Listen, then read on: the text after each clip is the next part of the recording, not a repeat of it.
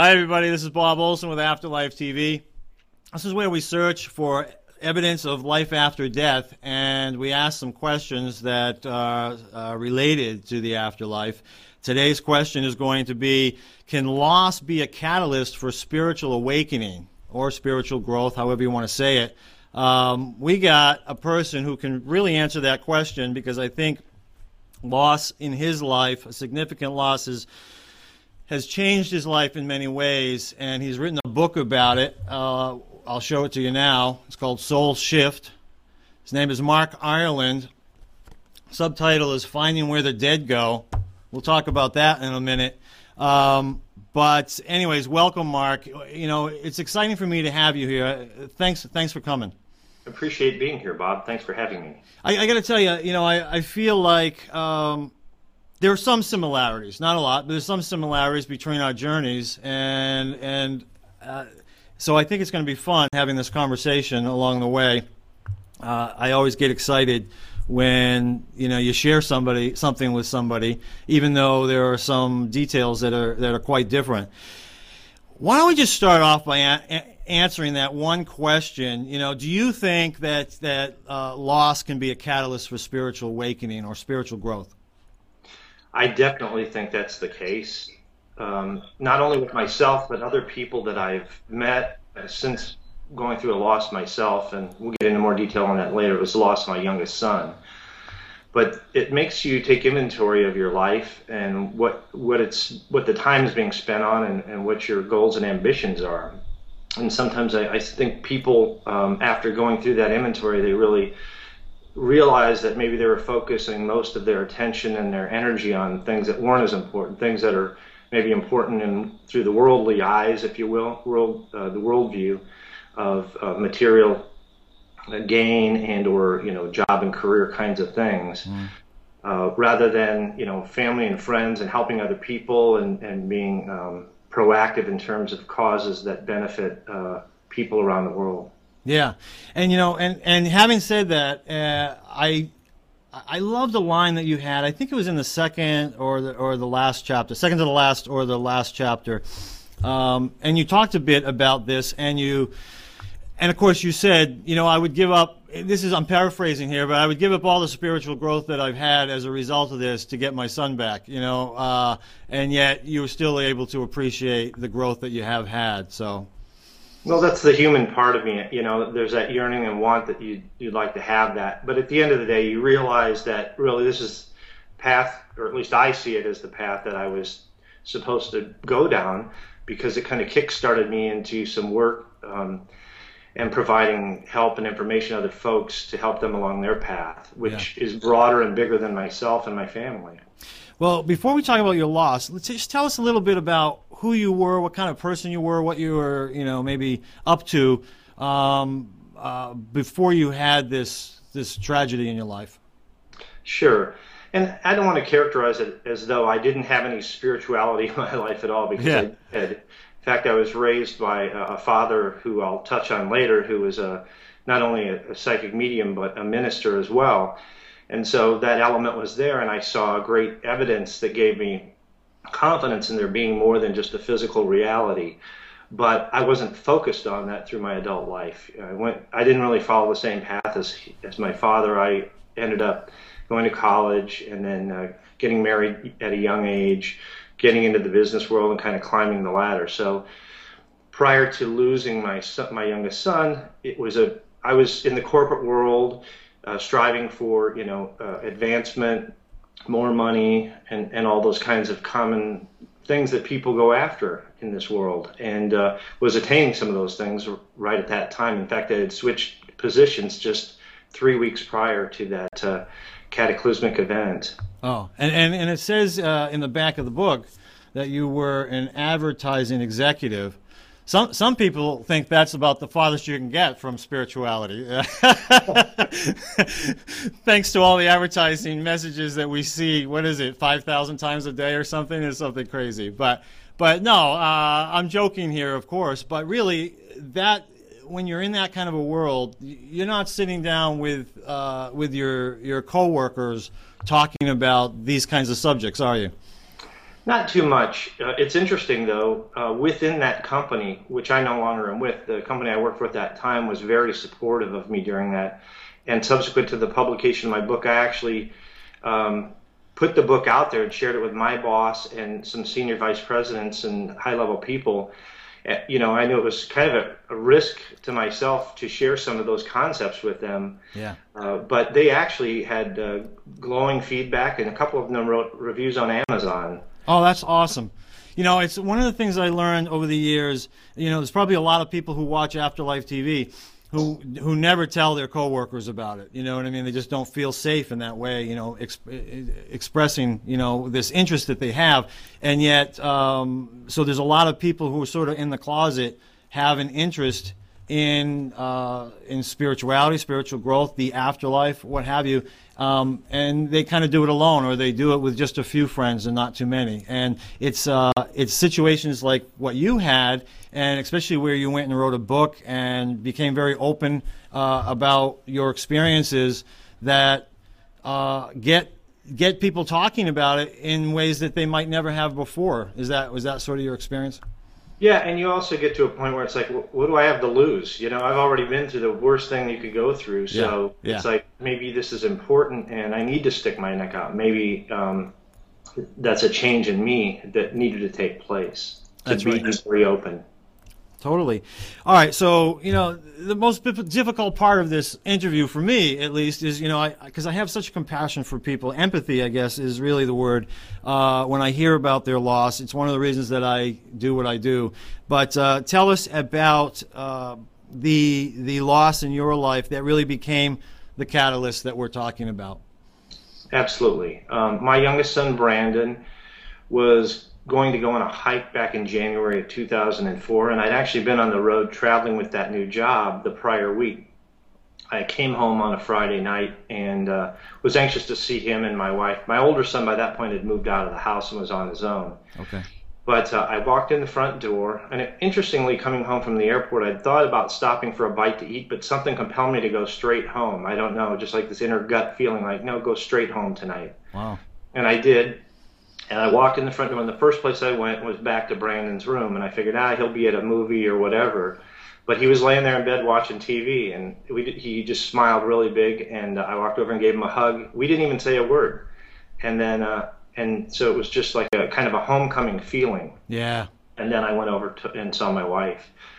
Um, the next morning, we got up and Brandon had mentioned wanting to go on a hike with some friends, and he hiked all the time because we live in Scottsdale, Arizona, at the base of the McDowell Mountains, which are fairly good sized, you know, desert mountains, very pretty uh, area.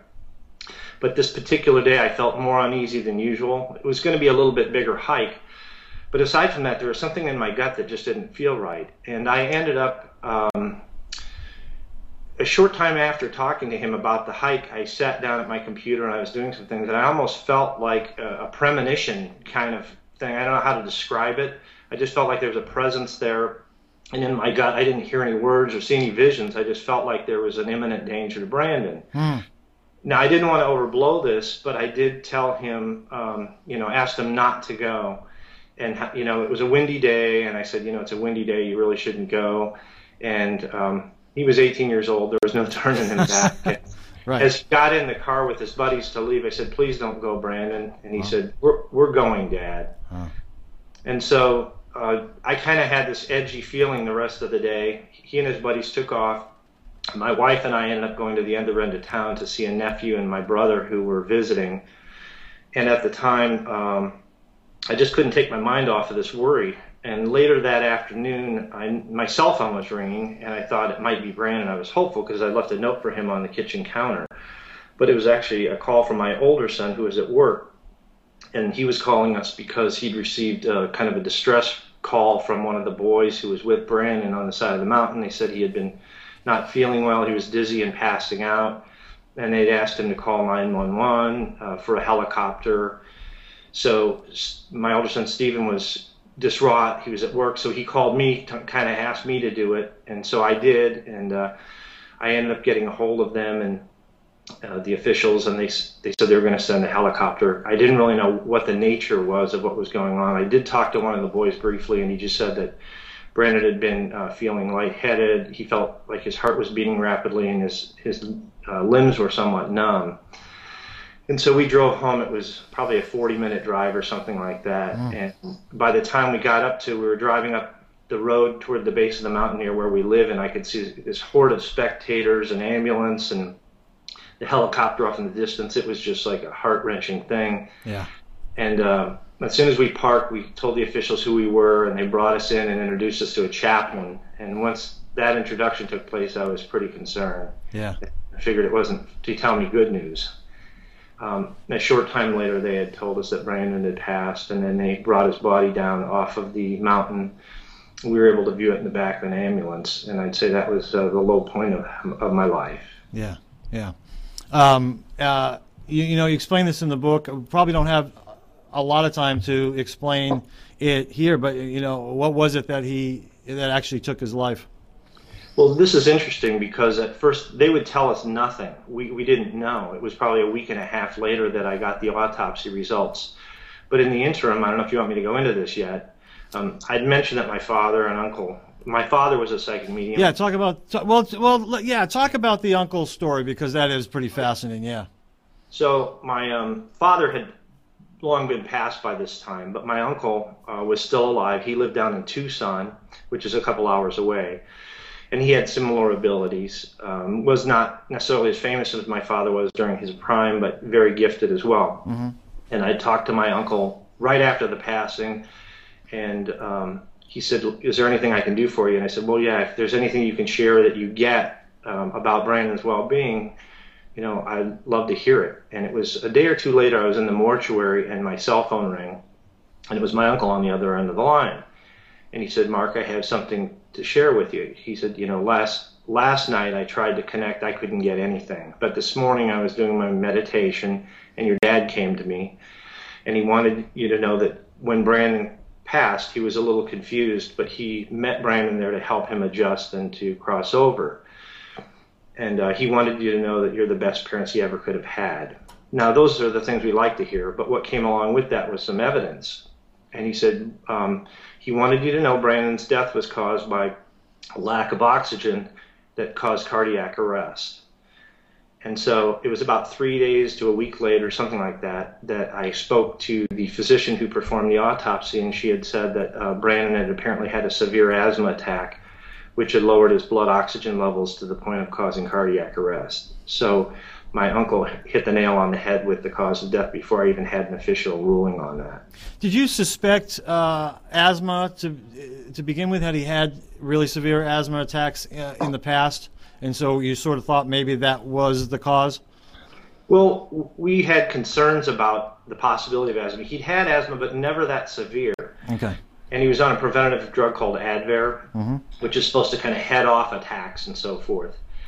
Um, and none of these, uh, the descriptions from the boys who were with him matched up with any asthma attack he'd ever had, like the, you know, the rapid heartbeat or the numbness of limbs or those kinds of things. Yeah. So, and he even had his inhaler with him and took it, but it was ineffective. Hmm. Um, But he, uh, I don't think from the description that his friends provided that really felt like a, an asthma attack. He he would, felt like he was wheezy or whatever, but um, it just seemed like these other symptoms were more pronounced than the you know difficulty in breathing was.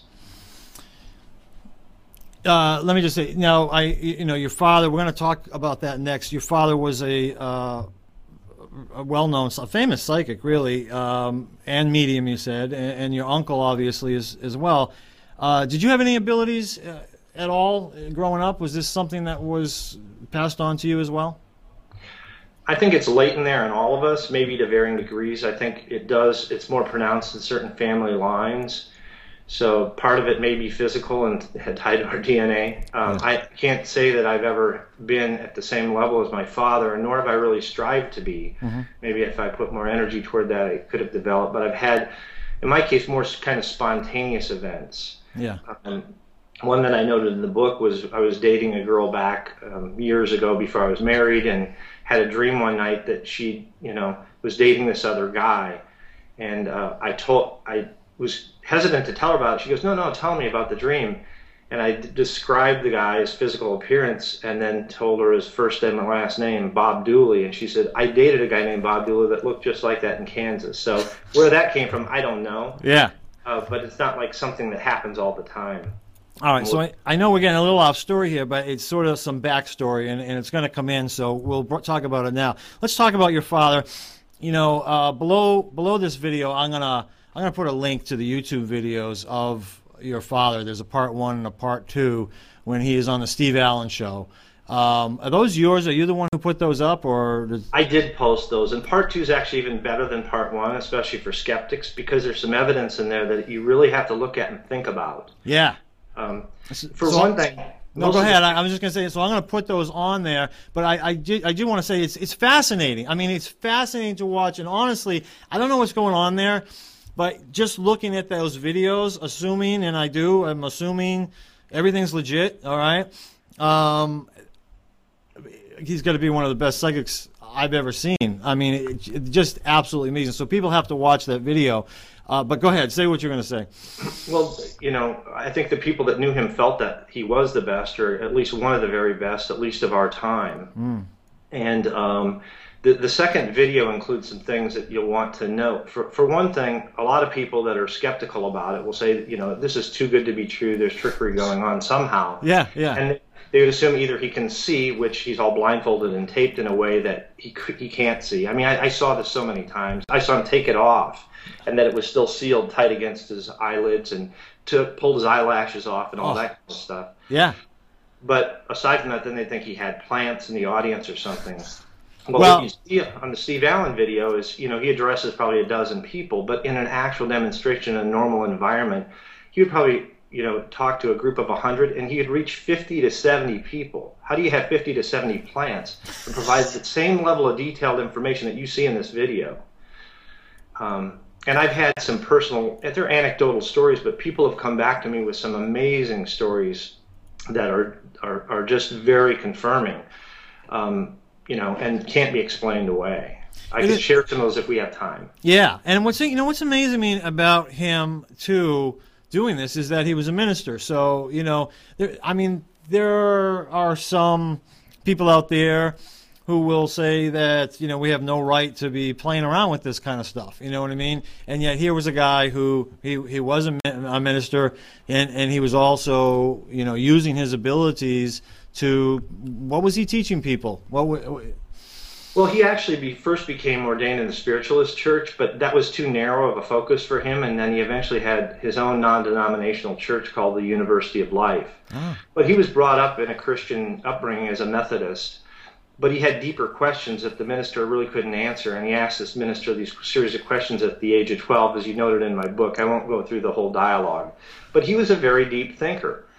And, and really, the reason that he went out in the secular world and started demonstrating this stuff is because he just wanted people to. I think the most basic part of spirituality, as I see it, and my father saw it, was to think that you're more than just a physical body, that you have a soul or a spirit, and there's something there. But you know, it, it was basically, you know, the core teachings that he shared were the same ones Jesus shared, and it was it was uh, founded in those teachings that Jesus shared in the New Testament. But as far as those gifts being on display, there's really mixed thoughts about that in various religious uh, denominations. I think that you know what's evolved over time is like, oh, that stuff's taboo, stay away from it. But if you really look in the New Testament, Jesus and his disciples are doing these things all the time. You have an example of mediumship, or I would call it mediumship, with the story of the Transfiguration, where Moses and Elijah appear in front of Jesus, and the disciples report viewing this. So he's talking to dead people. And some people might say, well, that was Jesus. But in the Gospel of John, it's noted he says, all the work I, works I do, ye shall do, and greater works than these. He encouraged his disciples to do these kinds of things. And the Apostle Paul notes the gifts of the Spirit. He det- details these things as a positive uh, series of things that we have available to us.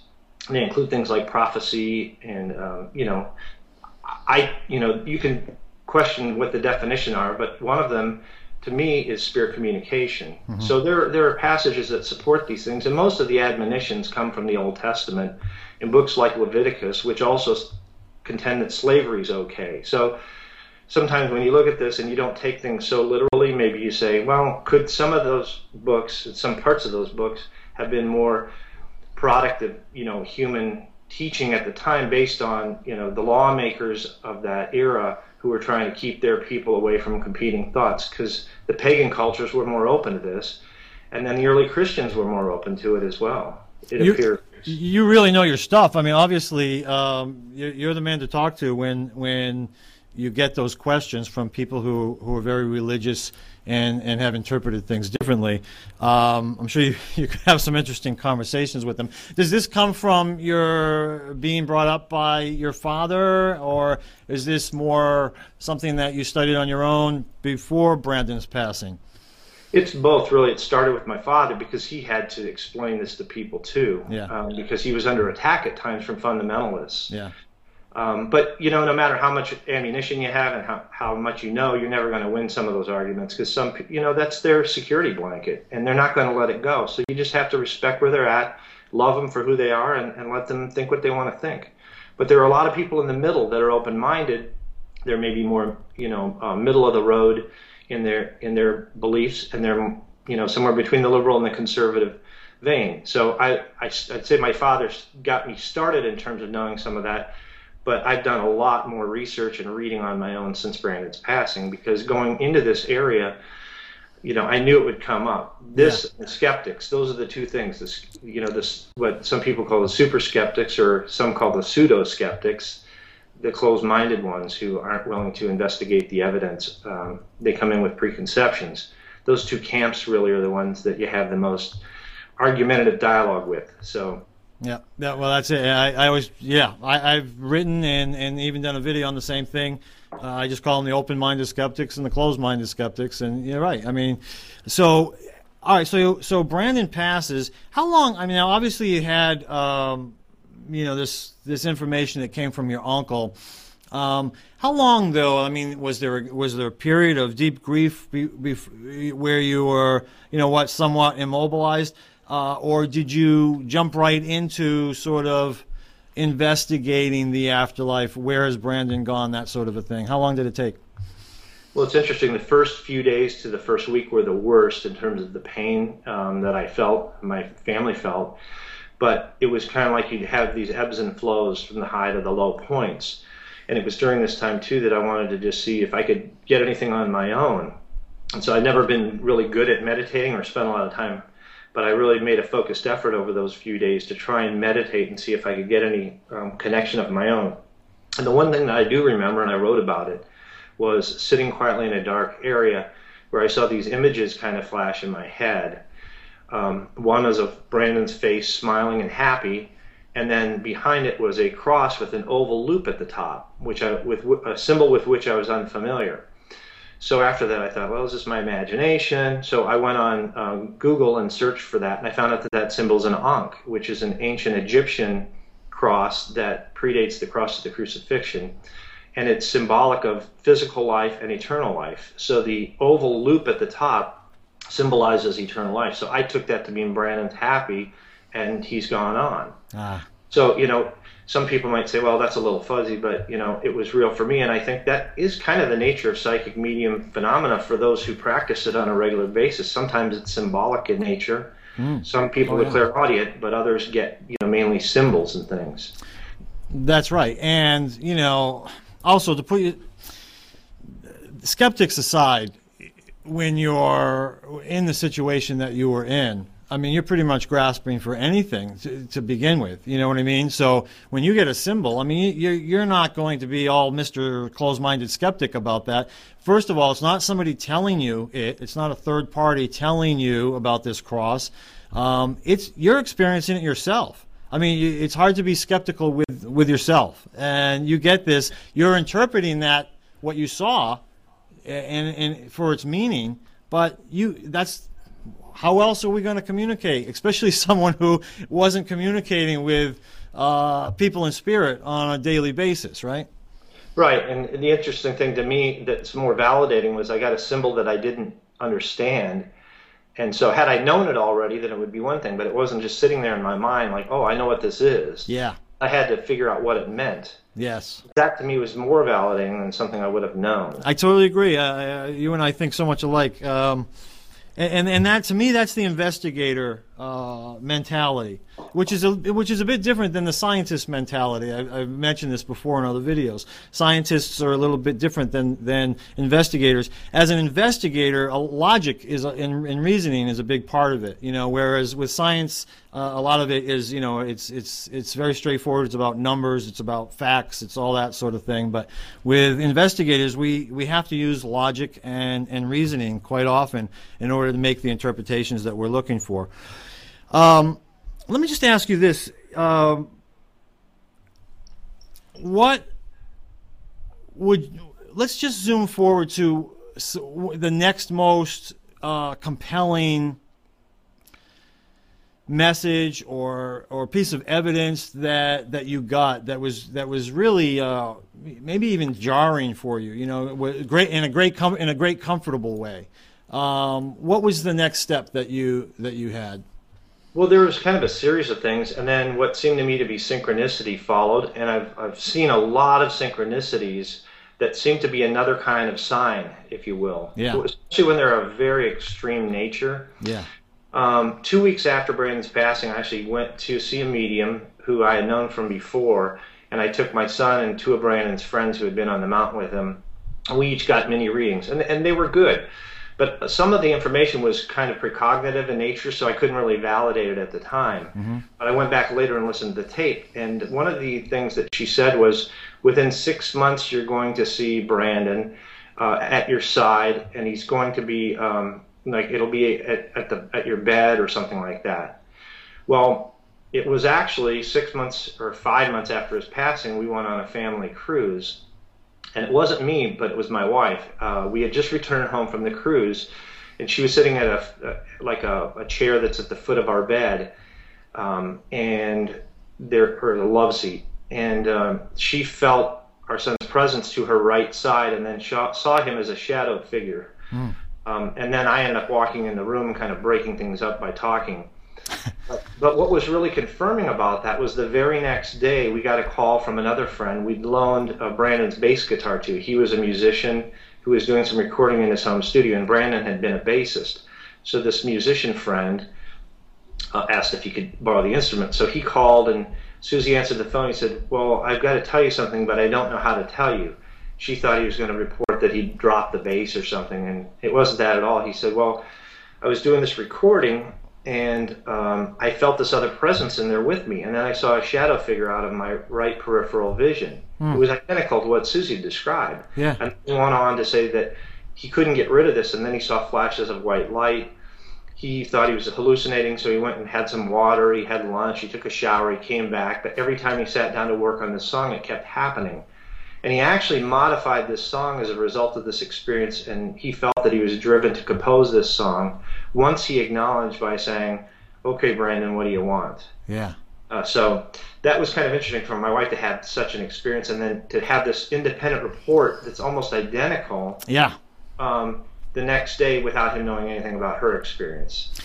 That is, uh, yeah, it's it, it's amazing. Um, was Susan a little upset with you for walking in the room? no, she actually felt she didn't want to tell me right away because she was afraid I'd feel bad. Oh, because you because you didn't have it, and oh, because you because it went away after because Brandon disappeared after that. I kind of disrupted. She just lost her focus, and I, she never had something like that happen before, so she didn't really know how it worked or how to facilitate it. She didn't want to lose it. And yeah, I wish I had taken my time coming into the room, but. Well, that's true love right there. You know, she's actually more worried about how you're feeling. So, how long did she wait before she told you?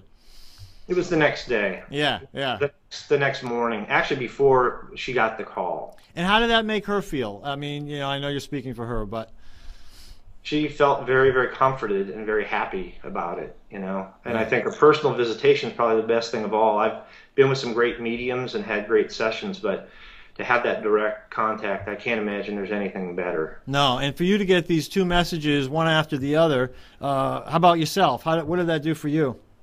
Well, it was very helpful for me. Um, and then, you know, another series of synchronicities kind of happened back in February, which is just a month after Brandon's passing. I was watching the evening news here in Phoenix on the NBC affiliate, and they were showing um, an, an interview that was uh, about some afterlife afterlife research being done at the University of Arizona um, with uh, mediums who are being studied under single and double blind test uh, protocols. And the medium they showed at the time was Allison DuBois, who that's kind of before she hit it big because yeah. of the show Medium. And um, so they showed some of her hits with the person that she couldn't see, and I thought, well, she's pretty good. I, I, and I felt comfortable with what I saw there. I thought I'd love to have a reading with her. I'd love to be in that lab at some point. And the very next day, I got a call unsolicited from someone in Texas who knew my father, and he said, uh, his name's Jerry Conser. He said, Mark, I know what you've been through, and I know someone who might be able to help you. Her name's Allison DuBois. and then he gave me her phone number. Um, it turned out that he was married, had been married. He was an ex of uh, a woman who was Allison's cousin. Oh. So that provided a link there for me to be able to get in and see her. And even though she hadn't become famous yet, she, you know, um, did have quite a following and a long wait list. And I did get to eventually see her in August of that year. So that was an interesting connection there. What do you and make I, of that? What do you make of that happening? Like, you know, I mean, you, you see the thing on TV. I mean, obviously you're thinking, hmm, you know, maybe I could get in there. And then you get this phone call.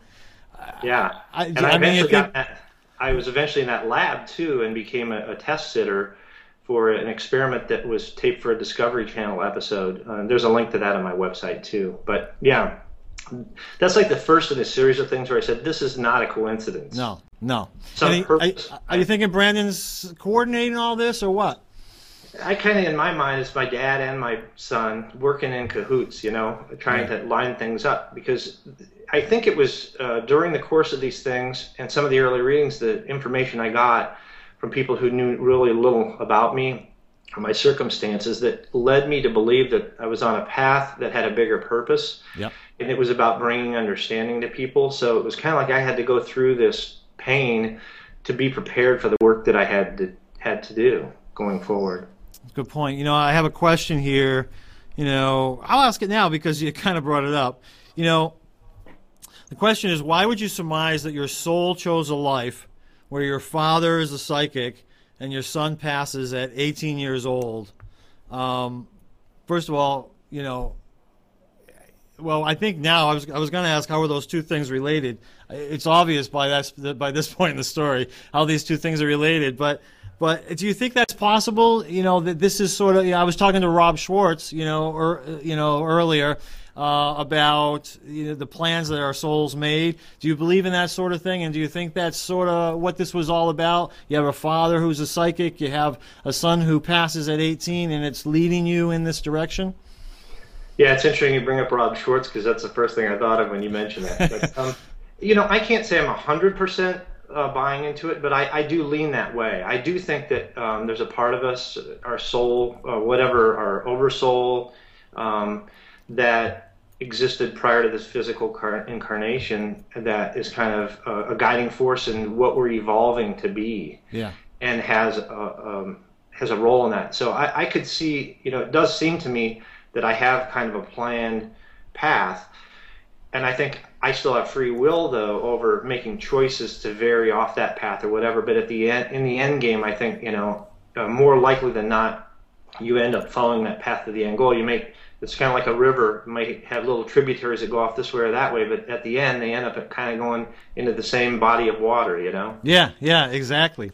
Um, what is where has it led you? Let's let's just jump forward a little bit. Where has it led you? What kind of work are you doing um, in this field? Well, you know, I'm still in the corporate world because I have to earn a paycheck to pay the bills. Mm. But I'm doing a lot of other things on the side. You know, I've, I've been doing uh, more writing. I'm preparing to publish a second book. I also got a book of my father's published that had been sitting dormant since 1973 called Your Psychic Potential, A Guide to Psychic Development. I've met with other mediums and researchers, and I'm kind of I'm not a scientist, you know, like you, but I'm very interested in seeing the science done in this area. And see, there's no funding for it, mm. and mainstream science is staying away from it still. So there's just a handful of researchers doing it. So I've gotten to know more of them. I've conducted some experiments of my own. One involving my sister who passed in 2006, and she left behind a a message in a sealed envelope, um, and then we reached out to some mediums after the fact. So I've written a kind of a full description of that experiment. I would call it a partial success. Yeah. And maybe not 100% clear success, clear cut, but uh, giving us a good roadmap maybe for f- future endeavors of that sort. Yeah. Um, I'm I've launched a new uh, support group for parents who have lost kids. I'll be putting up a website on that soon called Helping Parents Heal. And in the interim, anyone who's interested in this can find a, a group that's going to be changing its name to that. It's currently called Parents United in Loss. Okay. But um, there are other good groups like Compassionate Friends that do this sort of work, but we, we're going to be a little bit different because we're going to go beyond the limits that they've kind of set for themselves Mm-hmm. to allow people to share stories that delve into what may be termed paranormal or, you know, spirit communication, near death experience information, ADC, after death communication information, and so on. Yeah. Additionally, I'm helping coordinate a conference that's going to be held in um, the Phoenix Scottsdale area April 2012 called the International Conference on After Death Communications. We've got a great lineup of speakers from Pim van Lommel, who's one of the top uh, authorities on near death experience research. We've got uh, Bill Guggenheim, author of um, Hello from Heaven. I think he's one of your guests. He'll be And, coming uh, up. yeah, we've got uh, Larry Dossey. We've got uh, we've just we've got like 21 speakers, and they're all experts in their field. We've got John Holland from your area. He's a Boston medium, one of the top ones there. Yeah, good friend of mine. Yeah. Yeah, he's coming out. Great. So those are some of the things I'm doing. Plus, I'm still speaking at various events. I'm going, you know, I'm doing book signings periodically and uh, uh, speaking at churches, and whoever will hear me. Let's talk about that second book that you did. I thought it was interesting the way that you got it. This, this involves your uncle again as well, does it not? How you ended up with your father's book. Tell us a little bit about that. Okay, uh, I have to fast forward here to the Allison DuBois reading, which took place in August of the same year my son died. So, you know, Okay. about a number of months later. Yep. One of the hits that she, one of the things she came forward with was she said, "I see your father. Um, he's showing me a book, and I think it's his book, but he's handing it to you, and it's for you to take forward. Does this make sense to you?" Well, it had been two weeks prior that someone my dad knew had apparently held on to this book for the 12 years since my father had died. I didn't even know this book existed. And um, I was out of state at the t- at the time, so I gather that's why my dad gave it to this person and just said, "Hang on to this." Or maybe he knew, if you're talking about this life plan thing, that at the right time I'd be given the book. Yeah. So, this two weeks prior to the reading with Allison DuBois, the guy just said, "Hey, your dad gave me this for safekeeping, and I just feel like I'm supposed to give it to you." So I got it at that time, and then Allison had mentioned it two weeks later, so I felt like, okay, this is part of the puzzle. Not only that book, but I have a ton of material that he's left behind, and I'm trying to figure out exactly what to do with it all and how to get it published and and how it could be helpful to people. Oh, that's so cool. There's uh, so much serendipity going on there. It's, it's unbelievable. Um, your story takes you to to numerous other mediums, and, and just for the sake of time, I mean, we'll kind of have to fast forward here. But um, what are some of the more significant lessons that you gained along the way by going to different mediums? You know, uh, obviously, I mean, some people might go to one and they'll just stick with that one. Why go anywhere else if you got a good reading? But you went to more. I, I certainly did in my in my case. You know, there tends to be this, and I know a lot of people do. They they just want to try it with other people. And one of the fascinating things that I learned very early on, you'd only have to go to a couple, is uh, you see the parallels that, that go on, but you also see the differences. Uh, tell us a little bit about your experience in that. Yeah, I think that's true. I got a lot of great validations, highly specific information from all of them. And in fact, many more since that book. Um, in fact, some readings beyond the quality even of what were in the book. The best one of all isn't even in there. Um, but nonetheless, those were very, I'd say all four that are in the book are very good. And it's not just a book about the readings, you know, those are just validations. But Yeah. it was striking to me to see the correlation between them. Like, out of the four, like three would get the same thing in a certain area, and four would get a certain thing. Um, many of them said my father was there to meet my son. I didn't know I lost my father. Didn't know I lost my son. You know. Yeah. Um, there were numerous references to um, the manner in which he died, and, and pretty accurate descriptions of how my son passed. And and things like that. So the correlation of those, but also I appreciated kind of the variation. Some what you find too is that some you connect better with, or it's like it just feels very natural and like there's a very comfortable mode of communication there. Mm. But at the end of the day, I, I really don't recommend that people o- OD on mediumship readings because mm. I think you can become a an addict to that, if you will, and it becomes a crutch, and you have to kind of figure out how to go forth on your own. So having one periodically, I think, is a healing thing, but it's like anything else; it comes down to balance. And and and and I mean, you know, we're talking about awareness here. A part of the awareness is to recognize, okay, they are not dead; they still exist. They've, you know, their consciousness survives, um, and. Uh, you know, one of the first things that I tell people who have lost a loved one, you know, people that I know personally, is just talk to them. You know, I, I remember some of the first readings that I got. My father kept coming through saying, you know, you know I'm there. You feel that I'm there. Just talk out loud to me. You know, did you did you ever get that from Brandon? You know, um, I, I have had that. Like one medium, Jamie Clark, I think said, you know, why are you coming to a medium for this? You you could talk to me. Yeah. so I do. I send these thoughts out and talk to them in my mind, and sometimes I'll get signs because I'm a little bit dense. Um, here, this is actually the most recent event. This is just um, back on January 10th, which was the eighth anniversary of Brandon's passing. Wow. We had actually had a little get together uh, with my son Stephen, his girlfriend, and two of the boys who had hiked with Brandon on that day.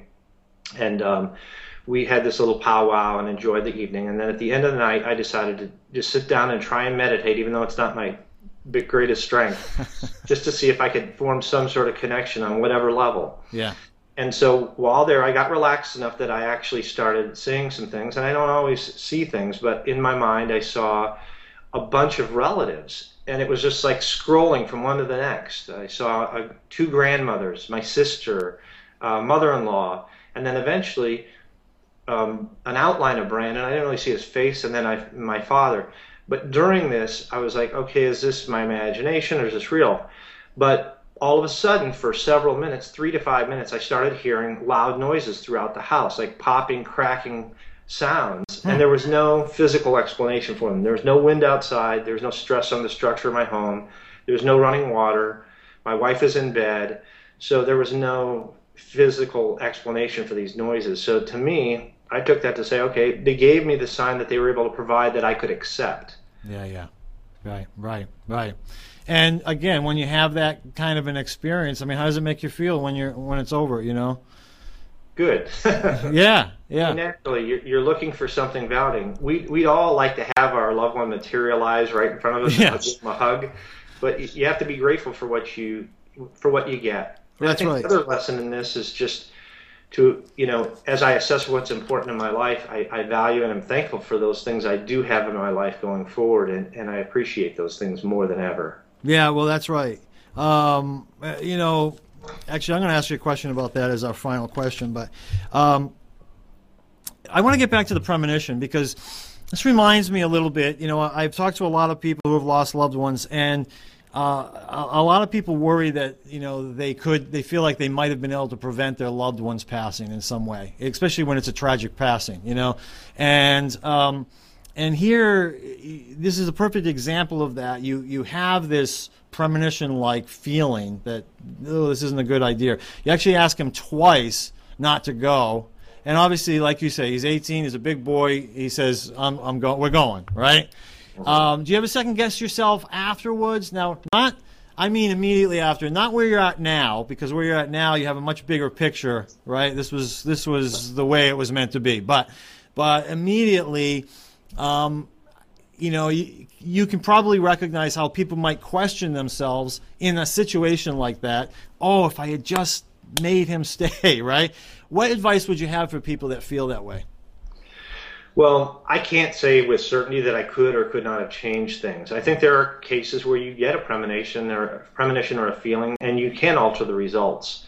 Even my father, he noted in some of his writing cases of that where there was one Sunday where he was going to go to church, but he knew he was going to be in a car accident. So he intentionally took an alternate course, but he still got in the car accident. Oh.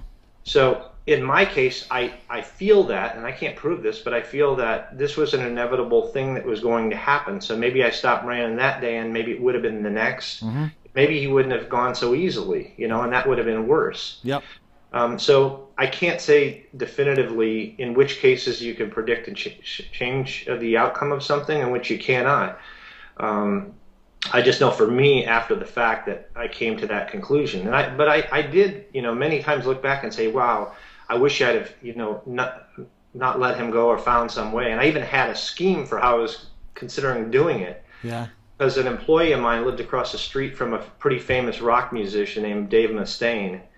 And um, my son was a fan, and I thought, well, I could tell him I've got a meeting scheduled today and then try and arrange it at the last minute, not knowing if it would come together. And right. I didn't do that. So if I felt any guilt at all, which I really didn't feel a lot of guilt, um, yeah. and some people, I think it's normal. People feel guilt even when they shouldn't. Yeah. Any shred of guilt I had was for not doing that, but at the same time, I would have been dishonest in doing that. And it, you know, he he was old enough to make his mind up about what he wanted to do.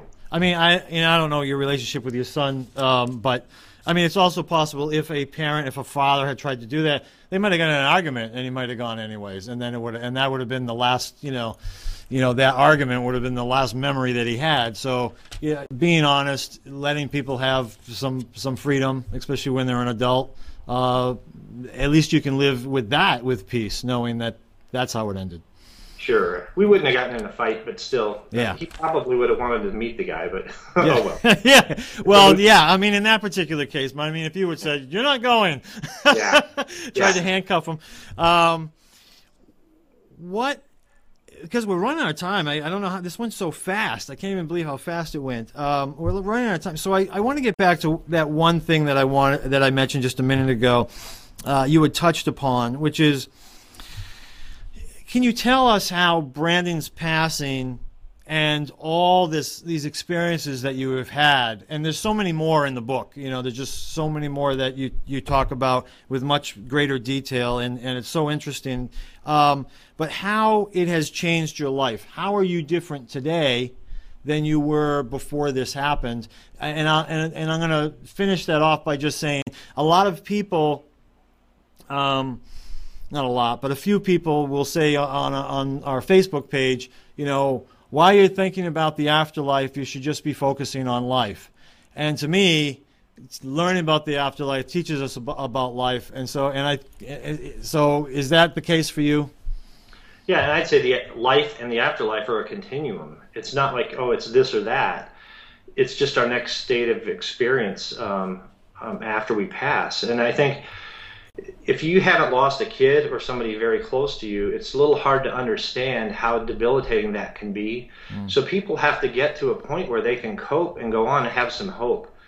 So you know, it's like I said with that parents organization I'm starting called uh, Helping Parents Heal. Yeah. Well, if people can't heal or have some hope to carry on, they're not going to be able to focus on this life. They can't even function or feed themselves. Mm. You know, you don't want to eat, you don't want to sleep, uh, you're miserable.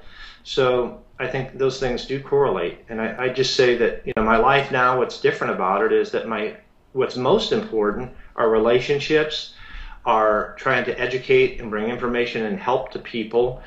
And I really uh, enjoy that. In fact, almost, I'd say almost once a week, I get contacted by someone who knows someone who's lost a kid and they want to talk or connect in some way. So I relish that and I give them the time to do that on a one-on-one basis to the extent that I can. Yeah. Um, but you know, so I'm trying to broaden the scope of what I'm doing to reach more and more people, and even build an organization where it could uh, could be a domino effect where people come in, they need the healing, they get healed, and then all of a sudden they're a resource to other people. Yeah. When, when parents lose a kid, the people they want to talk to most are those who have been through the same thing, and especially people who have healed and are together and are happy and have found joy in life. Because you wonder in the beginning stages, will I ever find joy in life again? Yeah. And you can. Right. Well, you just know it at the time. And your your story is a perfect example of that. Uh, we thank you. For, I want to thank you for sharing your story the way you have uh, with us today, and, and in your book, uh, and and in your future book. I look forward to that. Please let us know when that's coming out. Uh, I want people to go to your website. What's your website? It's uh, markirelandauthor.com, M-A-R-K, I'm sorry, M-A-R-K, Ireland like the country, author.com, all a string of letters. Okay, and we'll have that linked up uh, below this video as well. uh, your two books right now, Soul Shift and Your Psychic Potential, which is the one that your father actually wrote, correct? Right. I wrote the foreword to it, but he wrote the book. That's cool. Um, and uh, and then uh, anything else that you wanted to just mention, uh, let people make them aware of? Just uh, if they go to my website, they'll see a link at the bottom for the conference that's coming up here this spring called the International Conference on After Death Communications. Um, anyone who's got the time and resources to come, I think will really get a lot out of it because we're bringing a cross section of evidence for the afterlife. Mm. Um, and we're bringing, you know, people that are coming to that, or some will be bereaved people, and some will just be inquisitive or curious about uh, the evidence, and or maybe on a journey. So um, that's I'd say kind of the primary thing today that I'd focus on, and uh, mm. we'd love to have you come to the event if you can make it. You know, you got a great variety of people as well. I mean, you, you know, you got Larry Dossey, you know, very scientific minded, you know, just, I mean, excellent mind in that way. Really great for, for the skeptics. You know, then you have other people who, like the psychic mediums that you have, uh, John Holland, it was Jamie, what, what's his name? Uh, Jamie Clark. Jamie Clark. I mean, maybe they've maybe they've never been skeptical in their life, you know, but they're doing their thing, and and so you, you have all these people in between. You know what I mean? So I think you've got a great range of people there that's going to satisfy the needs uh, that everybody has when they're trying to learn about the afterlife. Yeah, the other thing that we have is that we have a, a, few mediums that are coming there that are available for readings. So if people are there and, and, they're going to presentations, but they want a reading from a top medium, we have some really good ones there they can rely on and schedule time with. That's great. Well, Mark, uh, thank you very much for coming, and I hope uh, we'll get to talk to you again in the future about your next book, and I wish you the best of luck. Thanks, Bob. I look forward to it. Thanks.